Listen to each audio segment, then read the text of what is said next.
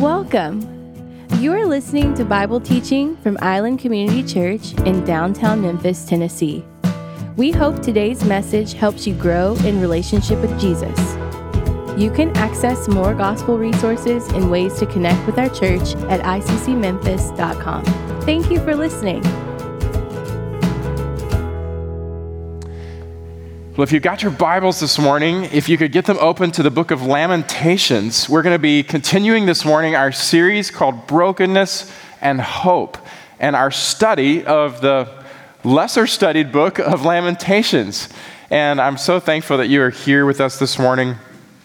We've been journeying uh, together through this book and just talking honestly, week after week, about how life is so hard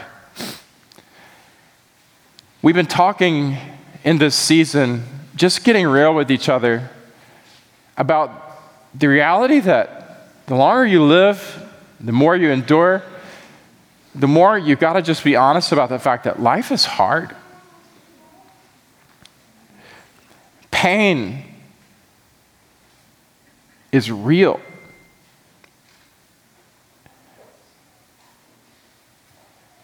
There are things that you have experienced in your life that I've experienced in mine that just seem to leave deep wounds.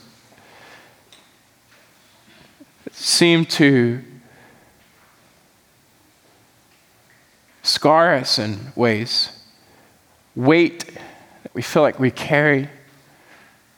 Hurt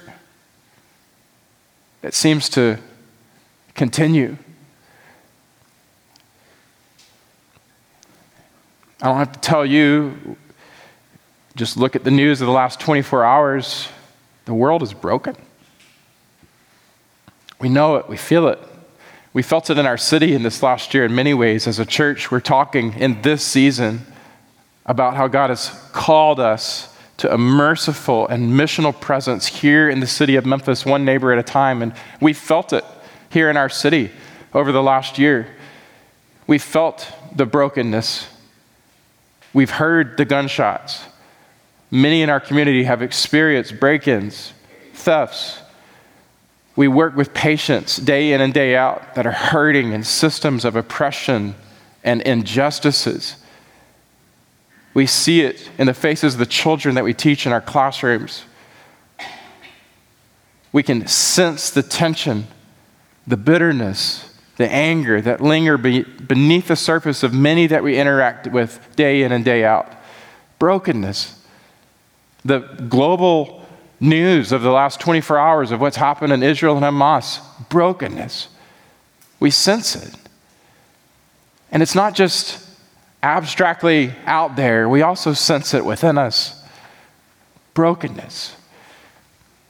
Tim Keller um, says this in his book that I've recommended out on our uh, resource recommendations bookshelf out there. But he says, uh, no matter what precautions we take, no matter how well we've put together a good life, no matter how hard we've worked to be healthy and wealthy and comfortable with friends and family and successful with our career, something will inevitably ruin it. How's that for encouragement on a Sunday morning?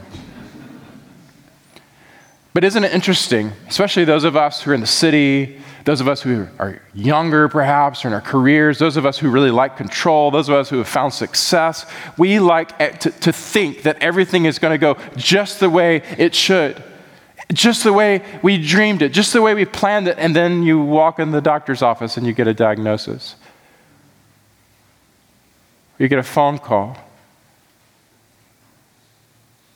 You show up at work or you show up at the house, and then suddenly the world around you begins to spin out of control because circumstantially we know that what Jesus said is true. In this world, there will be many troubles. And we got to be honest about the fact that life is not always easy. And even life with Jesus is not always easy, is it not? Even following Jesus, even following Jesus involves suffering.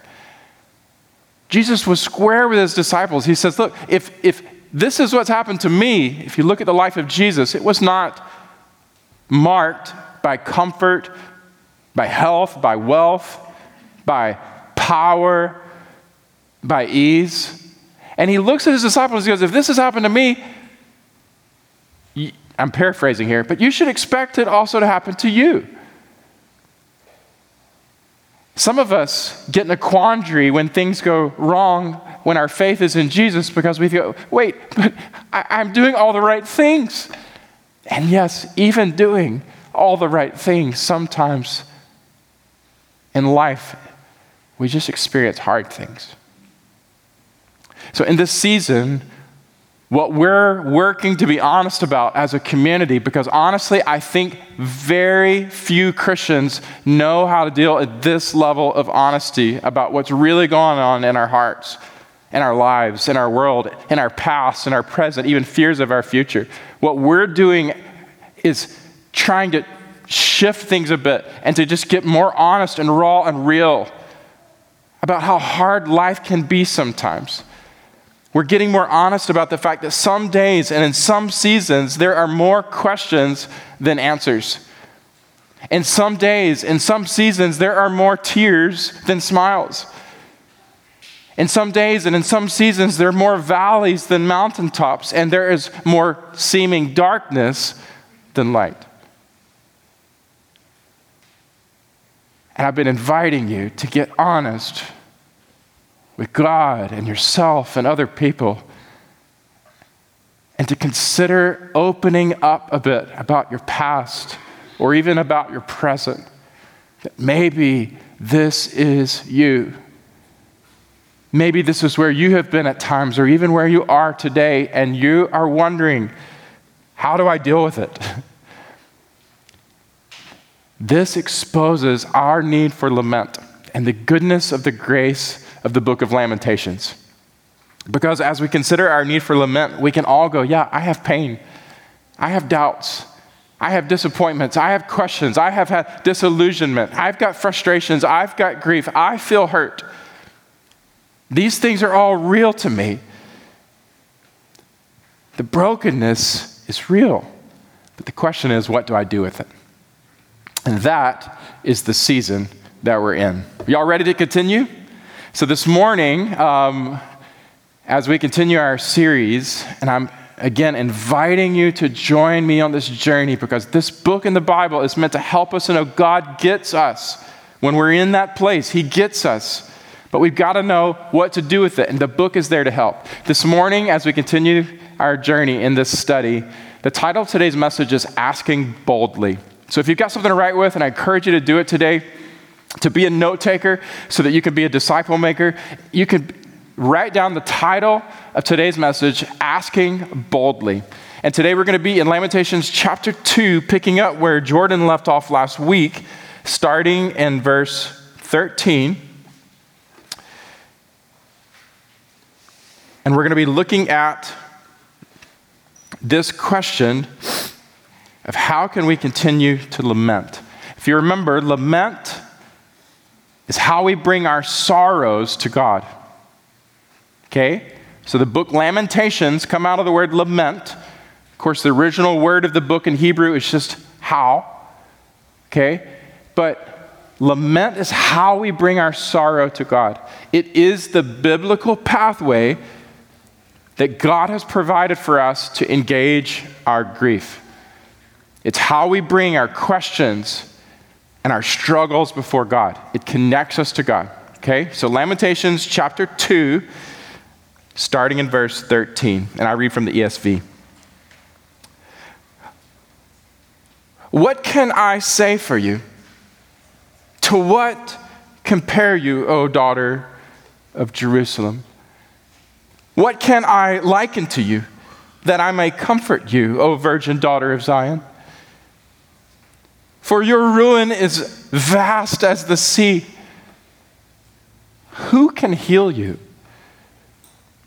Your prophets have seen you false and deceptive visions. They have not exposed your iniquity to restore your fortunes, but have seen for you oracles that are false and misleading. All who pass along the way clap their hands at you. They hiss and they wag their heads at the daughter of Jerusalem. Is this the city that was called the perfection of beauty, the joy of all the earth? All your enemies rail against you. They hiss, they gnash their teeth, they cry. We've swallowed her. Ah, this is the day we longed for. Now we have it. We see it. The Lord has done what he has purposed. He has carried out his word, which he commanded long ago. He has thrown down without pity.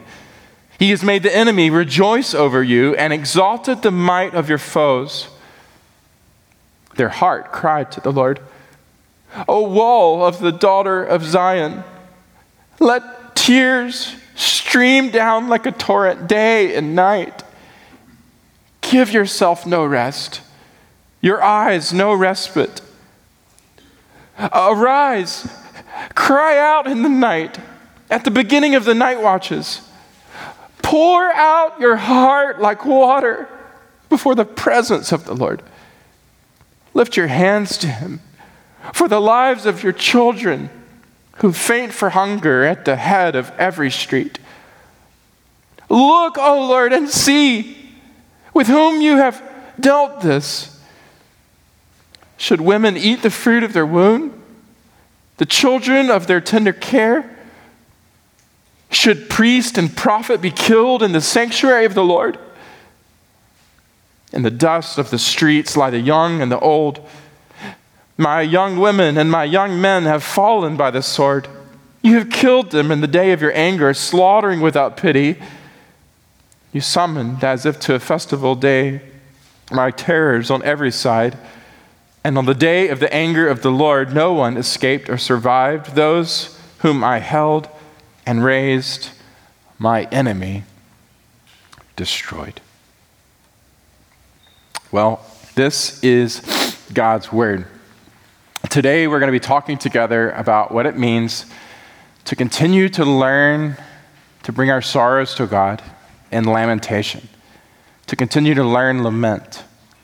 And today we're going to be looking at what it means to ask boldly. Now, I want to just take you with me on the journey we've had so far, okay? For some of you, you've been here each week. For others, this may be your first time, and we're glad you're here. Um, for others, this may be just a needed refreshment, okay? You're welcome to write, or you're welcome not to, just to listen. But here's where we've been so far. As we've journeyed through the book of Lamentations, we've been learning how to lament. And the first thing we learned is that lament is a grace, right? In lament, we have permission to just bring our brokenness to God.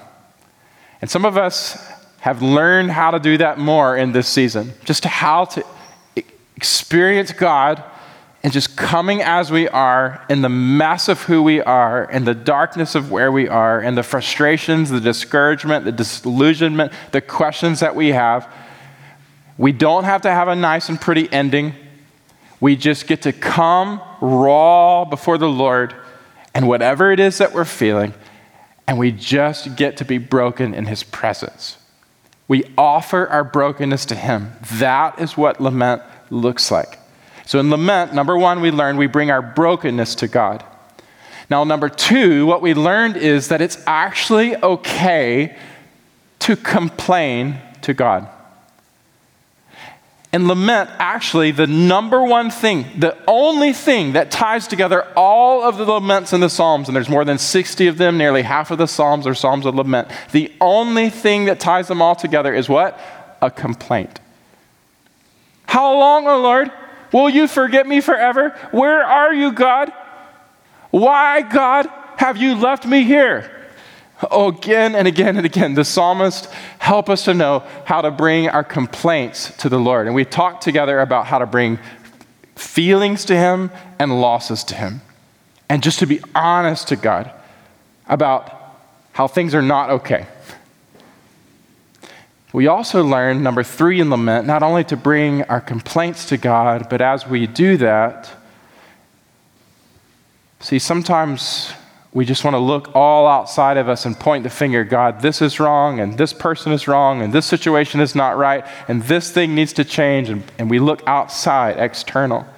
But number three, we learn not just to look external, but also to look internal. Not only do we bring our complaints to God, but we bring our confession to God.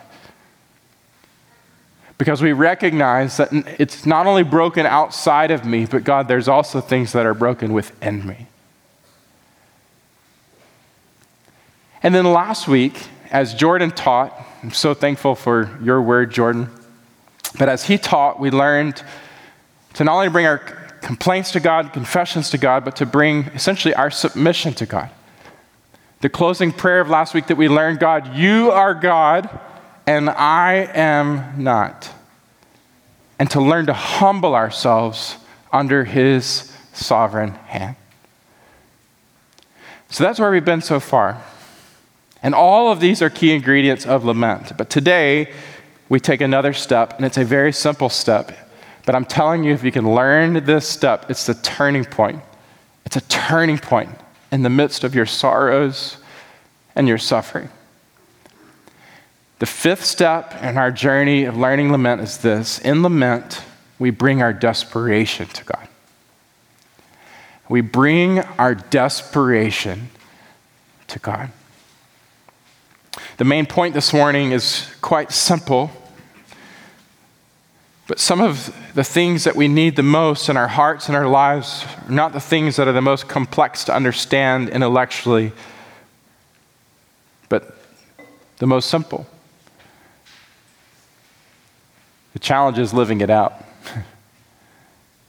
the main point this morning is this in lament, we call upon God to act in a manner that fits his character and resolves our complaint. And lament, here's what it looks like. We come to a place where we go, Oh God, I need you. God, I desperately need you. Like the song, Lord, I need you. Oh, I need you. Every hour I need you. And lament after we've come raw, we've come complaining, and we've come confessing, we come submitting, we come to a point where we go, God, I need you here right now in this moment, in this situation. God, I need you. That's the main point this morning. And lament, we come to a point where we express desperation for God. And we call out to God in two ways. We call out to God in ways that we know fits who He is and what He's promised. It fits His character. God, we know who you are, so we're trusting you in this because this is who you are. And the second way we call out is we're saying, God, I'm calling out to you with this specific request. I'm asking you, God, to fix this. I'm asking you to resolve this complaint. God, and this specific thing that is going on that is paining me, that is discouraging me, that is pressing me on every side, God, that is ailing me, God, in this specific thing, I'm asking you, God, would you intervene? Would you bring your power to bear so that you would change this? And it's okay to pray like that. And lament, there's an invitation. And this morning, as your pastor, I'm looking at you and your eyes, trying to get through to your soul, and I'm saying, God is here. He's here. And He is inviting you this morning to call out to Him with desperation. Knowing who He is and knowing what He is able to do, you have an invitation from the Most High to call out to Him and to say, Oh God, I need you. Based on who you are and what you can do, I am asking and trusting in you. That's the main point this morning. Now you go, Pastor Barrett. Where did you get that from Lamentations? Good thing you asked. I know that was the question you were asking, right? So, Lamentations chapter 2. Now, you got to remember, as we go through this book, we've been highlighting different themes as we've been going. A lot of these themes are interwoven throughout the chapters. You can find them in chapter 1, chapter 2, chapter 3. But the reason that I've chosen this theme for this particular text is because there's a turning point here in this text that I want to bring to the surface this morning. And it's primarily starting there in verse 17. So if you look at your Bible, They're obviously in a mess of a situation. The people of God carted off away from the promised land. Their cities in ruins. Their people are being oppressed. They're in a place that they should not be. They've admitted the brokenness around them, they've admitted the brokenness in them. And here, the writer of Lamentations, most likely the prophet Jeremiah, he cries out. This is a corporate lamentation, different than Job, which is a more personal lamentation. He cries out on behalf of the people The Lord has done what he's purposed. He's carried out his word, which he commanded long ago. He's thrown down without pity. He's made the enemy rejoice over you and exalted the might of your foes. He's calling their attention. He's saying, Guys, this sucks. Sorry, that's the message version. I should stick to the ESV. Um, the Lord has done, okay, what He's purpose. So, what He's. I'm so glad y'all still like my jokes after 12 years of lameness. You still laugh. I don't know why. I think it's just compassion. Um, he's going, guys, look around us. Things can't get worse. Come out of denial. This is bad. Stop pretending. Like we're not in a desperate place. We are. We are in a desperately broken place right now. He's calling their attention to their situation, but then he's doing something more. Verse 18, and this is the turning point. Their heart cried to the Lord.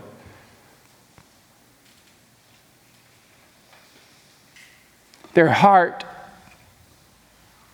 deep, deep, deep anguish of the soul. This is not like just before dinner prayer that we have to obligatory, you know, thank you, Lord, for our food, blah, blah, blah, and we kind of say it with our head, but we may not mean it. When's the last time tears came down your face at a prayer just before dinner? I'm not trying to make you feel guilty for, for light prayers, but this is not a light prayer.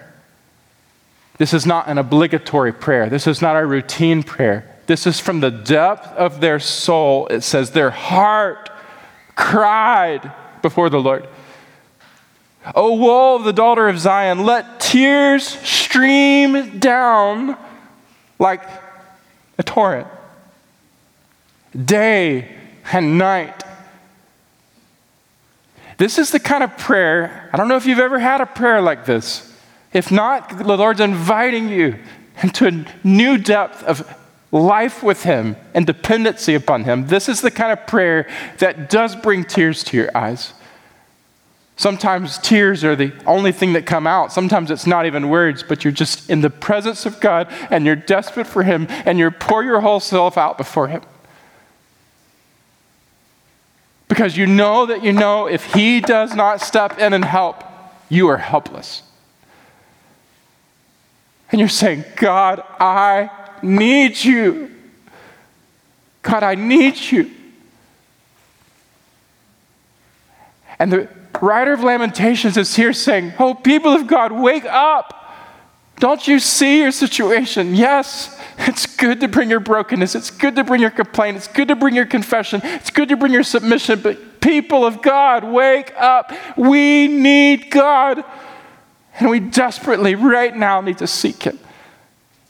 From your heart, cry before the Lord. Let tears stream down your face and don't stop day and night, verse 18 says. Give yourself no rest, your eyes no respite. Arise. Cry out in the night, verse 19. At the beginning of the night watches, here it is again. What does he say? Pour out your heart like water before the presence of the Lord. Lift up your hands to him. For the lives of your children who faint and hunger at the head of every street. Pour out your heart. What's holding you back? Why would you offer small prayers right now? in the situation that you're in, this is a time for big prayers to a big God. Don't hold anything back. Seek Him with all your heart. Pour out your whole heart before Him and lift up your hands. In other words, don't come into His presence with tightly clenched fists. Don't you come thinking that you're going to keep this situation in your control and you can fix it. No, this is a time for surrender. This is a time for release. This is a time where you have got to come begging God to do something that only God can do. Come boldly with your hands lifted up for yourself, for your situation, for your loved ones. Lift up your hands. Verse 20. Look, oh Lord, and see with whom you have dealt this. This is a call to his character. Should women eat the fruit of their womb, children their tender care? Should priest and prophet be killed in the sanctuary of the Lord? In the dust of the streets lie the young and the old, my women and young men have fallen to the sword. You've killed them in the day of your anger, slaughtering without pity. Oh God, would you come and see? Would you come and help us, God? And he's calling on God to have compassion. He's calling on the character of God to have mercy. Oh God, I need you. Do you see from the text? Are you seeing it? I'm inviting you to journey with me. Do you see this turning point? They had been honest about brokenness. They had brought complaint, had brought confession, had moved to submission. But now they're going, God, I need your intervention. And they're seeking Him with desperation. So in lament, we bring our desperation to God. And lament, we call upon God in a manner that fits his character and resolves our complaint. God, we know you to be this, and God, we're needing you right now in this way. That is learning lament. This is found throughout the book. I'll give you a few other examples, like chapter one. If you flip back, verse nine, he talks about the same thing. He cries out, O Lord, behold my affliction, for the enemy has triumphed. In verse 21, the same thing. He says, Now let them be as I am. He's asking for something to change with the enemies. He's sick and tired of what they're doing. And he's saying, God, would you deal with them like you've dealt with me? Verse 22 Let all of their evil doing come before you. Deal with them as you have dealt with me. This is throughout the book asking boldly. This is found also in other laments in Scripture. I'll give you a couple of examples. I cannot be exhaustive, obviously, or else, well, I could. Are y'all willing to stay that long? I don't think you are. Um, I'll give you a few examples. You can go look at them later. Laments that we've referenced throughout the series. Psalm chapter 3 is one of them, for instance, like in verse 7. He, he gets to a point, he goes, Arise, Lord, save me, God. For you strike all my enemies on the cheek, break the teeth of the wicked. This is a specific request. Some of us may have prayed a prayer like this with an enemy in our life God, kill him. God, deal with them. God, change them. It's okay to pray prayers like this when it's consistent with his character and it resolves our complaint. Verse 8 in Psalm 3 Salvation belongs to the Lord. May blessing be on your people. Oh God, would you save us? Would you bless us? Another uh, lament that we've looked at before in the series, Psalm chapter 13. A couple examples in here. Verse 1 How long, Lord, will you forget me forever? Verse 2 How long will I take counsel my soul and have sorrow in my heart? Oh God, would you come? He's begging God to come. And the rest of that lament, like in uh, verse 3, you get more specific with his request. Consider and answer me, Lord. Light up my eyes. In other words, God, I, I'm, I feel in darkness here and I need light. I feel discouraged here. And I need encouragement. I feel depressed here, and I need you to lift it. Verse 4 Lest my enemies say, I prevailed over him, or my foes rejoice because I'm shaken. Oh God, I'm dealing with cancer. I need you to heal me, Lord. Oh God, my bank account is about to run dry. I don't have a job. God, I need you to give me a job, Lord. I need you to take care of me. Oh God, this relationship is in ruins. It's my marriage or my friendship or some other relationship. God, I'm desperate here. I need you, God, to bring peace. I need you to bring reconciliation. These are, these are specific requests about specific circumstances. And they're saying, God, we know you to be this. And so, God, I'm asking you to be this in this moment, right here, right now. Another example, this final one, is Psalm 86. It's another lament. Full of requests, asking boldly before the Lord. Verse 2, preserve my life, God. Verse 3, God, be gracious to me. Verse 11, God, teach me your ways. Verse 16, God, turn to me. Please, God, give me strength. Verse 17, God, show me a sign of your favor. This is asking boldly before the Lord. In lament, we bring our desperation to God. And we call upon Him in ways that fit His character and resolve our complaint. We bring our desperation. Here at our church, um, we use a phrase to talk about this kind of life with God and prayer. You might have heard this phrase before. It's, we call it desperate dependence. And we believe that desperate dependence is a quality of life that should mark every person who has a real relationship with Jesus Christ in greater and greater degrees as you grow in relationship with Him. Desperate dependence. It's the idea of Psalm 126 those who weep in tears, who sow in tears, shall reap with shouts of joy. He who goes out weeping, bearing the seed for sowing, shall come home with shouts of joy, bringing his sheaves with him. Of course, earlier in the psalm, we know that the Lord is one who can rescue, the one who can restore. We know and have a vision of God who does great things for us, right? And so, in moments that feel difficult, that feel dark, that feel overwhelming, what should come out of our hearts is this hearts of going, God, right now, I need you. God, I'm sowing with tears, but God, I believe that as I seek you, God, I will find you because you promise that I will find you when I seek you with all of my heart. God, right now I'm coming to you with desperation because I believe that, Lord, if I sow with my tears of desperation, that on the other side of it will be answers that will lead me to shouts of joy. God, I need you. Desperate dependence. We define that as a church as a posture. Because prayer is not an activity, it's a posture of our heart. So prayer is not something that we just do before meals or we just do before bed. Prayer is that ongoing state of dependence upon God.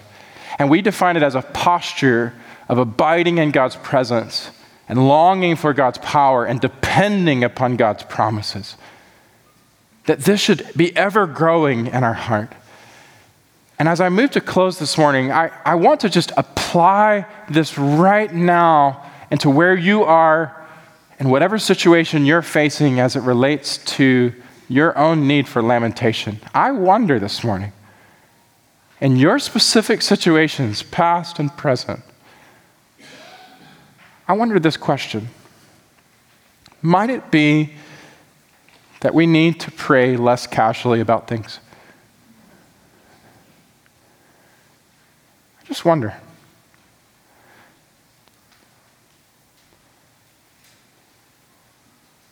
Might it be that in our lives right now, there needs to be a little bit less casual attitude toward God?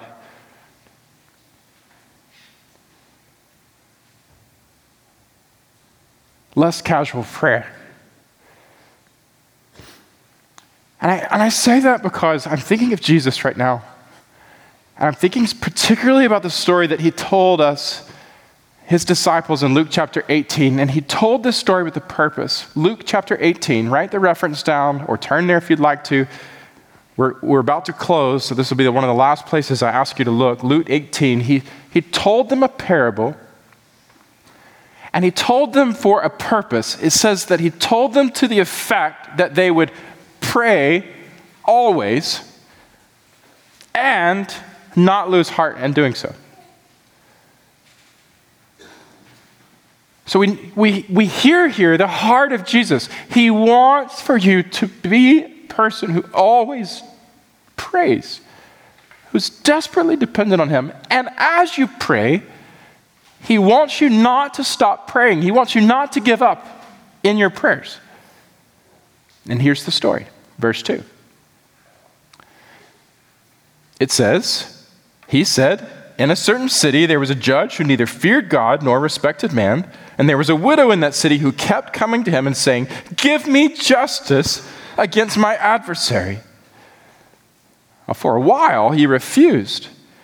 But afterward he said to himself, Though I neither fear God nor respect man, yet because this widow keeps bothering me, I will give her justice so that she will not beat me down by her continual coming. And the Lord said, Hear what the unrighteous judge says. And will not God give justice to his elect who cry to him day and night? Will he delay long over them? And Jesus says, I tell you, he will give justice to them speedily. Nevertheless, when the Son of Man comes, will he find faith on earth? He tells you this story because he wants you to be desperately dependent on him and not to lose heart in doing so. And he tells you a story about a woman who says, I know that judge, and he's the only one who can help. And even though he may not hear me. I know that I've got to get his attention. And she went day and night and day and night and day and night. And she knocked and knocked and knocked and knocked and knocked and said, Please help me, please help me, please help me. And even though this judge did not really know her and in his heart did not even really care that much, because of her continual coming, he says, Fine, I'm going to do what you want me to do, and gave her her answer with his power, changed her situation. And Jesus looks at you and he goes, Now, wait a second, guys. If that judge who didn't have a right heart and didn't have a real relationship with that woman did that for her because of her continual coming, how much more will the good and perfect Father, who does have a good heart and who does have a real relationship with you, give you what you need if you will just keep coming to him? So come and come and come and don't tire of coming. And he asks us a haunting question Will I find faith in you? Is there desperate dependence that marks your life? The question I asked right before I told you this parable is could it be that we need to pray less casually about things? Here's another way I could ask the same question. If your need is desperate, how can your prayer be casual? If your need is desperate, how can our prayer be casual?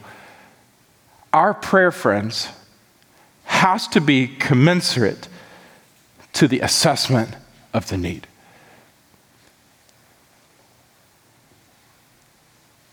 How much do you really need Him? Go then and be desperate for him. I was at a renewal conference two weeks ago.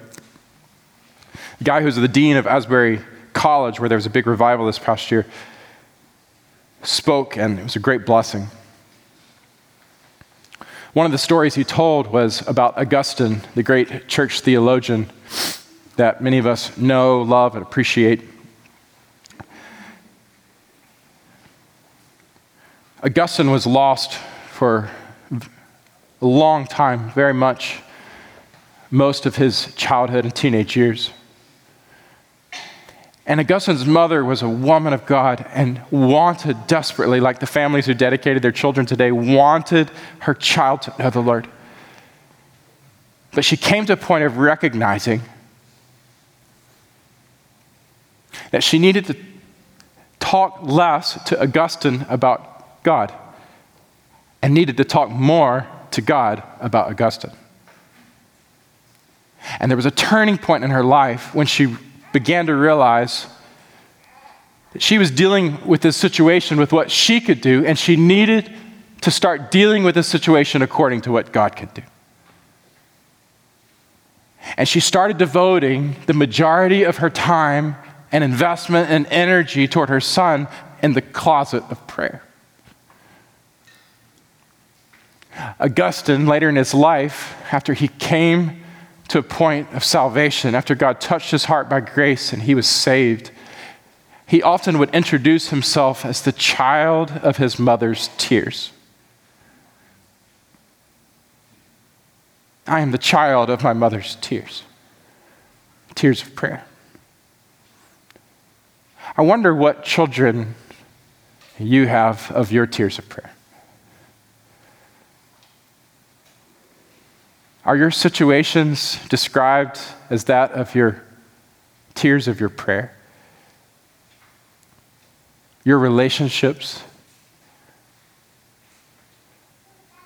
God has called us to be people of prayer, to be people who are desperately dependent upon what He can do. Matthew 7, Jesus says, Ask and it will be given to you. Seek and you will find. Knock and it will be open to you. For everyone who asks receives, and the one who seeks finds, and to the one who knocks it will be opened. Which of you, if a son asks for bread, will give him a stone, or if it asks for a fish, will give him a serpent? If you then, who are evil, know how to give good gifts to your children, how much more will your Father who is in heaven give good things to those who ask him? The same renewal conference last week, I heard a story of Charles Finney, who was invited to preach a week long conference on family discipleship. In the Saturday morning session, he stood up, and everybody was packed in the room. Everybody wanted to hear this great man of God preach. And as he stood up to preach, he began to put away his notes. He closed his Bible and he says, I'm sorry, but this morning I cannot preach to you about family discipleship because at this moment, one of my own children is not saved. And I find it better that we use our time crying out, not studying more, but crying out to God for what only He could do. And he got down behind the pulpit that morning and instead of preaching, he went on his knees, and those who are in the room give testimony that he just began to cry. And he began to weep and cry out with wails, the tears for one who he loved, who he wanted to know the Lord, but he couldn't change himself, so he began to just cry out to the Lord. And as he began to do that, people who were in the room described that suddenly other people began to do that. And suddenly the whole room was converted from an intellectual study conference to a prayer room before the king. And revival broke out. Similar to what happened in Asbury just months ago, where people began to go, if Jesus is really real, and he can really do what he says he can do, then I'm coming to him. People who begin to get serious honest about their situation and serious about going to God and saying, God, I need you. This is who you are, and this is what I face. And God, right now, right here and right now, I need you. Desperate dependence before the Lord. So, as we close this morning, I'm going to stay here on my knees. I'm going to invite our worship team to come. And I'm inviting you this morning to join me in desperate dependence before God. I don't know what it is you're facing. I don't know what situation, what sorrow, what suffering you're in, but I know this Jesus Christ is here. He loves you. He came and lived for you for your righteousness. He came and died for you for your forgiveness. He went to the grave to put death away, and He rose again after three days, and He lives today. And He is real, and all of His promises are yes and amen, and He can do what He says He can do. And we are broken, and our situations are broken, and we need Him. And this morning, He is here and He gives grace and mercy and help to those who seek Him. They will find Him when they seek Him with all their hearts. So, this morning, wherever you are, whatever you're facing, maybe you get on your knees. Maybe you come to a prayer counselor who will be here down front. Maybe you just come to the altar. Maybe just in the quietness of this moment in your own heart as we sing the lyrics of the song, Oh God, I need you every hour. This morning, the Holy Spirit is inviting you to ask boldly in ways that are consistent with His character and in ways that act in power in your need. Oh God, we need you. Oh Father, I pray you pour out your Holy Spirit right now that you would give grace as we seek you. Oh God, for, for those who are in denial, would you shake them? Would you wake them? Would they know, God, that they can't fix it? This is not something we can do, God. We need you. So we bring situations to you, sorrows to you. We bring our bodies to you, our need for healing to you, God. We bring situations and circumstance to you. We bring people to you, brokenness and bitterness. We bring anger and frustration and doubt and despair, discouragement and depression, addictions and bondage. Lord, we bring ourselves to you. And God, we seek you. We need you, God. Come, Lord. Help us. Change us change our situations. Lord, we seek you.